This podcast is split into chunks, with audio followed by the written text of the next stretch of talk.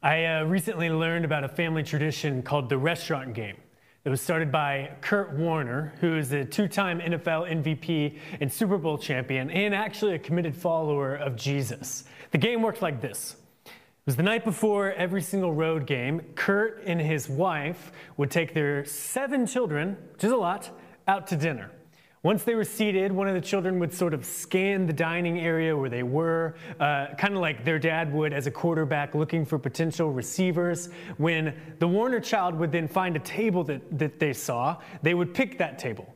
And what Kurt would do is he would then ask the waiter to add that dinner's table tab or dinner tab to theirs all anonymously, and they would pay generously for that family or for those friends or that group of people's uh, their dinner. The idea for the restaurant game, it came to him and his wife after Warner led the St. Louis Rams, rest in peace to that team, uh, to the Super Bowl victory that they had in 2000. They remembered the days before Kurt Warner's NFL career when Kurt was working a night shift at a grocery store and they had only food stamps to feed their family. And with that in mind, giving became a joyful family tradition for the Warners as they moved into a more secure line of work in the NFL and became financially well off. They decided they wanted to help other people that were in similar situations that they were in. He says this He says, We want to help, he, we want our kids to grow up knowing that because of football, we are blessed. We never want them to lose sight of what it's really about. Our circumstances are not the most important thing, it's what we do with those circumstances. I love this story and how Kurt let difficult circumstances then shape a tradition in his family that models generosity in a fun and engaging way for their kids, and then hopefully for one day his kids' kids. And we're in week three of our series entitled Genetically Generous where we're talking about living a life of generosity by being who God created us to be generous people. See, we learned in week one that every single one of us is wired in our DNA for generosity because we are made in the image of a generous God. We see this generosity throughout Scripture as God is the one who gives life. He's the one who provides, the, and ultimately the one who goes to the cross and dies for our sake and for the sake of the world. God is a generous God. And so we as human beings, made in His image, are also wired for generosity. Generosity is in our DNA, it is how we image God to the world. However, the way this generosity gets expressed, it's different for all of us. And to begin talking about that idea, let's turn to a passage in 2 Corinthians 9, where Paul writes to the church in Corinth about generosity. Some context is if you go back and you read chapter 8 and the beginning of chapter 9, you'll see Paul doing a very, very delicate work of challenging this church to follow through on a financial commitment they had previously made. And he's very intentional in his choice of words because, believe it or not, some people get a little bit nervous when the church talks about generosity and when pastors talk about generosity and money. Maybe you relate to that. and this church in Corinth is no different. And the context is what this church had promised to do was to send a generous offering to help the impoverished Christ followers who were trying to build a church in Jerusalem. But they hadn't followed through on that commitment. So Paul is sending someone to them to collect the offering that they said they would send, and he's encouraging the Corinth to be ready for this person. And then he says this He says, Remember this whoever sows sparingly will also reap sparingly. And whoever sows generously will also reap generously. Each of you should give what you have decided in your heart to give, not reluctantly or under compulsion, for God loves a cheerful giver. Paul talks about those who sow sparingly and those who sow generously. Two kinds of people, but both of them are committed to the same practice of sowing, of giving. Now, what's interesting in this passage is that, is that Paul doesn't call out this third group, those who don't sow. He says, Some sow generously, some of you sow sparingly, and therefore some reap generously and some reap sparingly. But for Paul, everybody sows because we're all wired for generosity. Everybody has this natural, this inclination to give, and we're all called to give because we're created in the image of a generous God. And God wants us to become the people that He's created us to be generous people. Jesus has defeated all of the enemies that would keep us from being generous the fear of death, the fear of insecurity. No, because God will provide for our needs, because we're made in His image, because Jesus has defeated death, and therefore there is nothing to fear. We can give without fear, and we can give sacrificially and joyfully and generously. We're called to be generous people. It's who God's made us to be. And the question then is for Paul, there's no, the, the option is not don't sow or sow. For Paul, he says that's not the question. No, because we're made in the image of a generous God, the question for all of us is will we sow sparingly or will we sow generously? We're made in the image of a generous God, so we all are made to be generous. Will we do so sparingly, through gritted teeth, with fear, uh, holding a little bit more in our pockets, or will we do so generously? Will we give above and beyond, going the extra mile, giving with joy and freedom? That's the choice that Paul is challenging us to make. He says, Each of you should give what you've decided in your heart then to give which means the choice of whether we will give sparingly or give generously, it's made in the human heart. Of course, Paul is urging us to give generously. That's why he says, if you give or if you sow sparingly, you'll reap sparingly. But he does say, though, that God doesn't want us to give reluctantly or under compulsion, but freely, willingly, cheerfully, understanding the good news that God has set us free so we can give generously. So, what does this mean? What does it mean that we should decide in our heart to give? What does it mean that what we give is decided within the heart? It means that our motivation matters. The key to a life of sowing generously, it lies in our motivation. And I mean, think about it. Motivation, that's the key for most things in life. Motivation, it's, for example, if, if I want to be fit and healthy, if I, if I want to you know, be able to run this distance or whatever it might be, motivation is what's going to determine whether I get myself to the gym or sit at home eating pancakes or whatever. if I'm motivated to become fit and healthy, eh, I will exercise generously. But if I'm not really motivated, I'll exercise sparingly. See, motivation is the key. When we're motivated to give, we will give cheerfully. And God loves a cheerful giver because they reflect him who gives cheerfully. The 14th century theologian Julian of Norwich wrote about this, the, the, the same idea this way.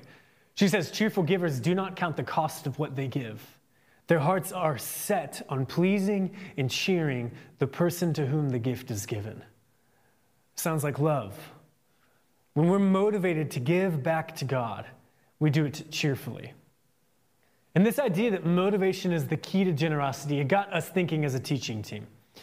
See, we're all wired for generosity, but perhaps we're motivated in different ways. What might motivate me to give generously may be different than what motivates you. And so we began to ask could understanding our motivation help us grow in this important area of our spiritual journey so that we could become givers who sow generously? And that's where these generosity profiles that we developed with the help of a church in Chicago come into play that we introduced last week. Now, if you still need to take the test, you can text profile to 816 608 4767, and that will send you a link to take the generosity profile test. It's super easy, eight questions total. You can do it really quick right now.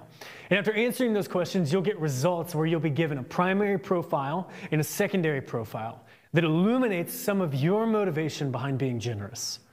And now there's six distinct profiles in total.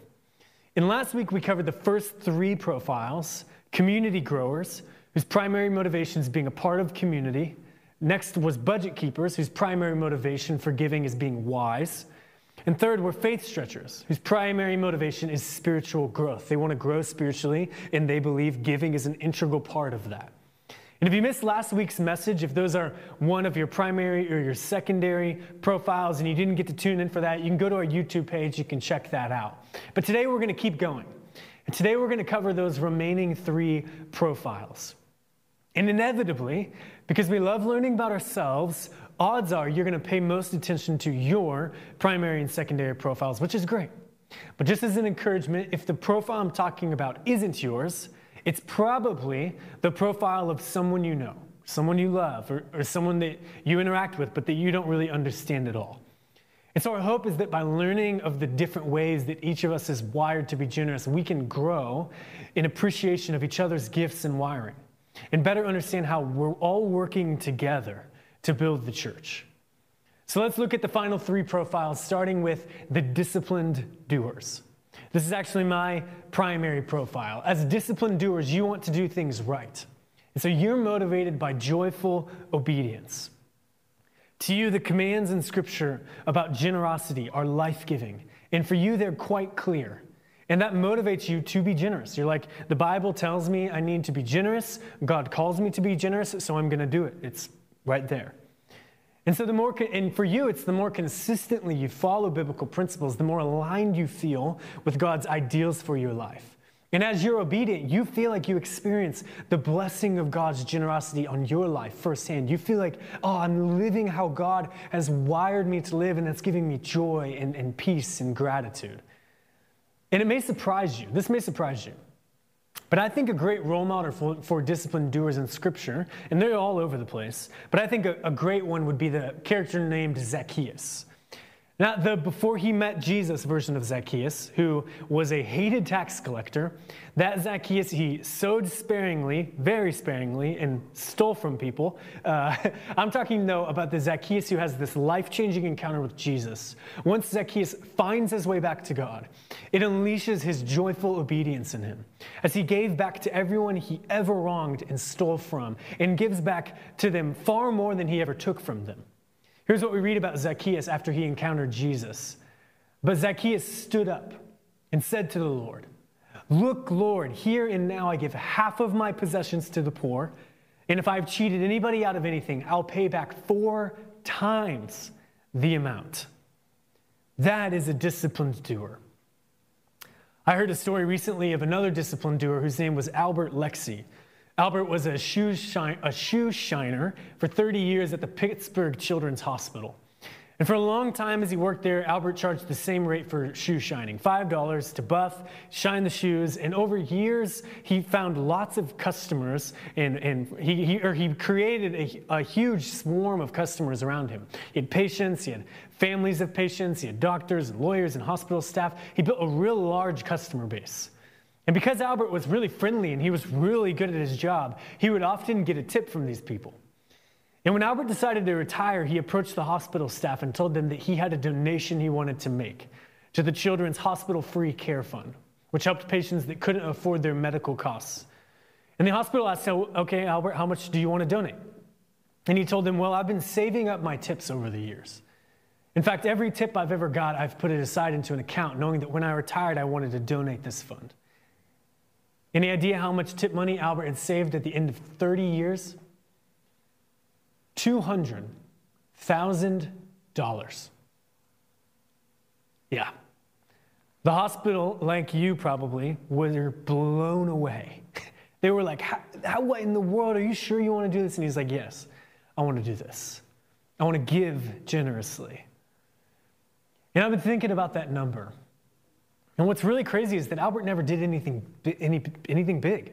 He didn't have this lucrative career. He was a shoe shiner. It's not the most lucrative career. I don't know about you, but when I walk by the shoe shiners in the airport, normally there's no one over there. not this lucrative career. But Albert, what was surprising about him, what he was lucrative about, was discipline. And he was disciplined in doing lots of small steps that could accumulate into something, give, uh, something, uh, something bigger. And that's what drives the disciplined doer.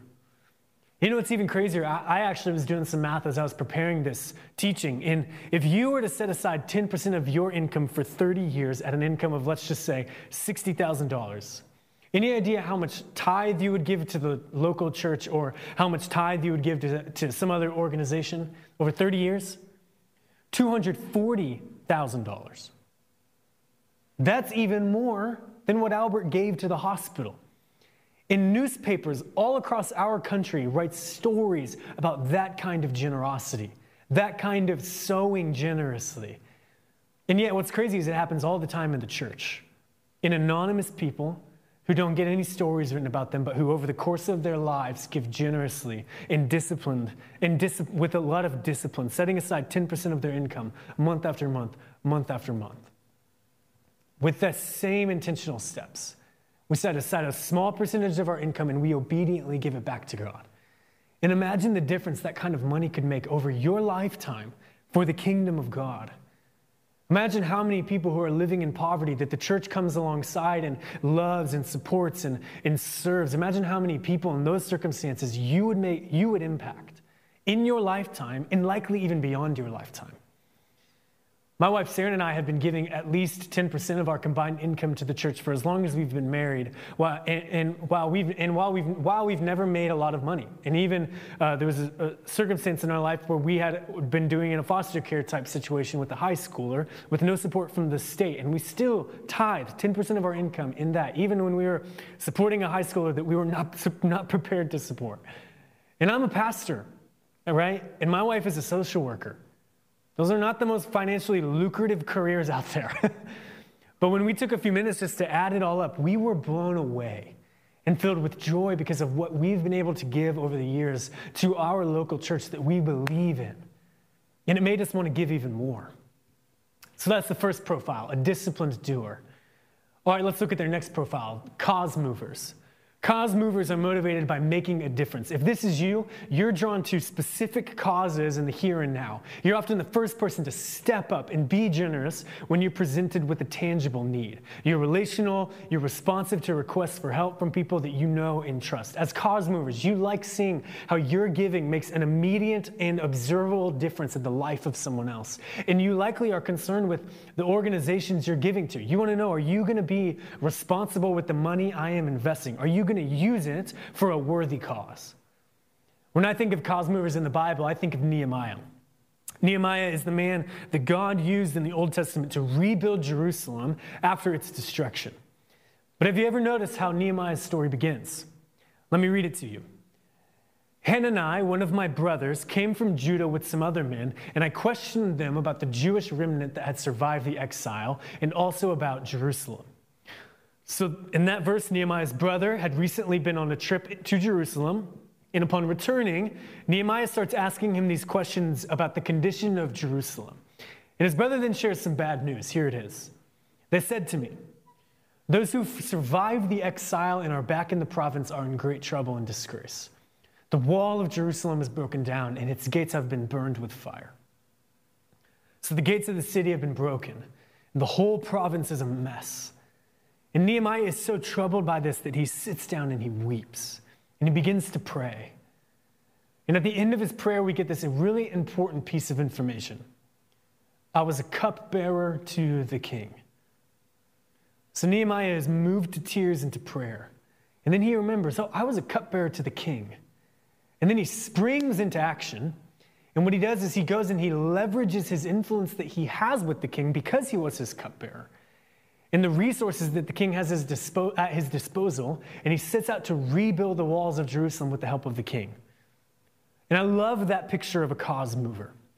Cause movers, they need something that they can get behind, something that they can rebuild that's previously been destroyed that they love and they care about. They're looking for some problem out in the world to tackle. And when they find it, they hold nothing back. They'll do anything and everything to address a cause until movement takes place. And I mean, just imagine what kind of things we could do as a church if we were able to activate all you cause movers like Nehemiah to lead us in generosity. Imagine the impact we could have. Imagine the problems we'd be able to solve. So that's our second one. And now here's our last, our last profile, number three, the legacy builder. If you're this profile, you're a visionary who looks beyond today to your dreams for the future. Leaving a legacy, that's what motivates you.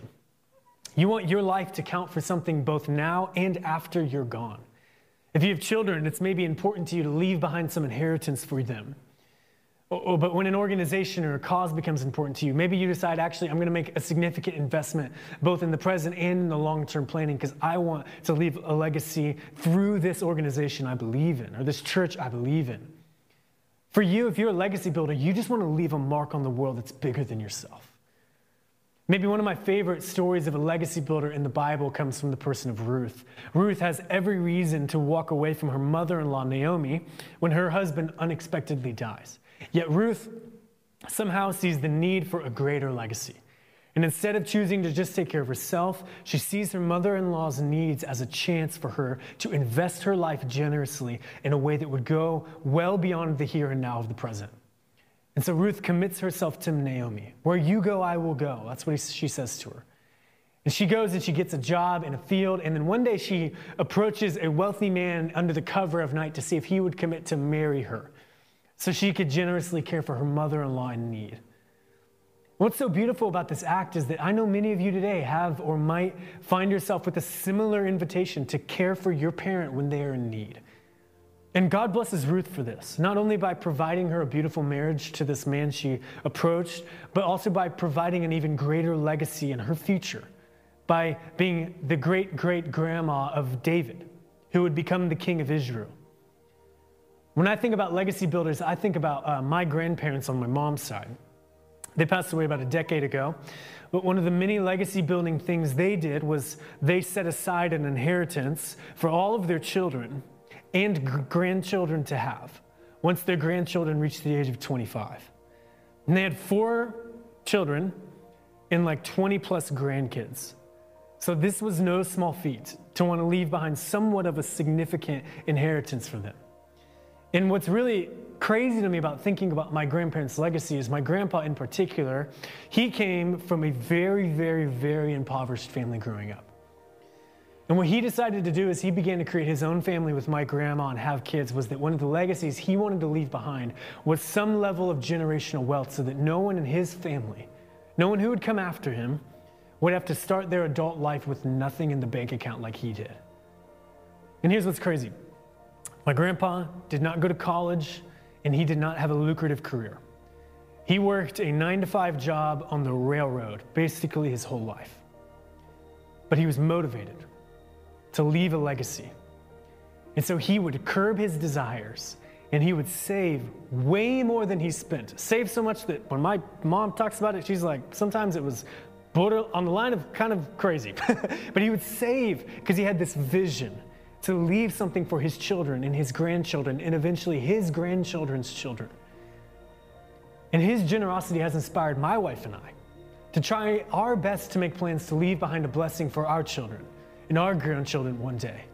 And that's the kind of impact legacy builders can have. I would not, because of my wiring, likely think about that at this point in my life had it not been for my grandpa and the blessing that he left me and my brothers and his wider family. And his life can be an example that you do not have to be rich to do this. Matter of fact, you can be the furthest thing from rich. All you have to have is discipline and the motivation that you want to bless those who will come after you. You want to set aside something for those that you might never even meet. My grandpa passed away a decade ago, and my wife and I are pregnant right now with our first kid. My grandpa will never meet his great granddaughter, my daughter. And while that breaks my heart, I cannot wait till she is born and she grows up and I can share with her the stories about how she is being watched over and has security because of a gift that my grandpa, her great grandpa, left behind for me and then for her. So, those are the three final profiles. And I hope and pray you're encouraged to recognize the way that you are wired to reflect our generous God. Because here's the truth every single one of those profiles is good, none is better than another. And understanding how we're wired can help us leverage our motivation to grow into people who sow generously, just like God does. To be someone who leverages your natural motivation to give generously rather than sparingly. Because when we choose to give cheerfully, we become conduits of the generosity of God in the world. We image God to those around us. This God who decided to make a difference in your life and in my life, who knew that apart from his love, we were dead so, being wise beyond all wisdom, God made a plan for spiritual growth that we might be alive. He gave the most generous gift imaginable, Himself, in the person of Jesus, who in joyful obedience went to the cross, sacrificing Himself so that you and I could experience being a part of a community, the family of God, the kingdom of God that supersedes and transcends death itself. And through us, God is leaving a legacy in the world as we help more and more people find their way back to this generous God.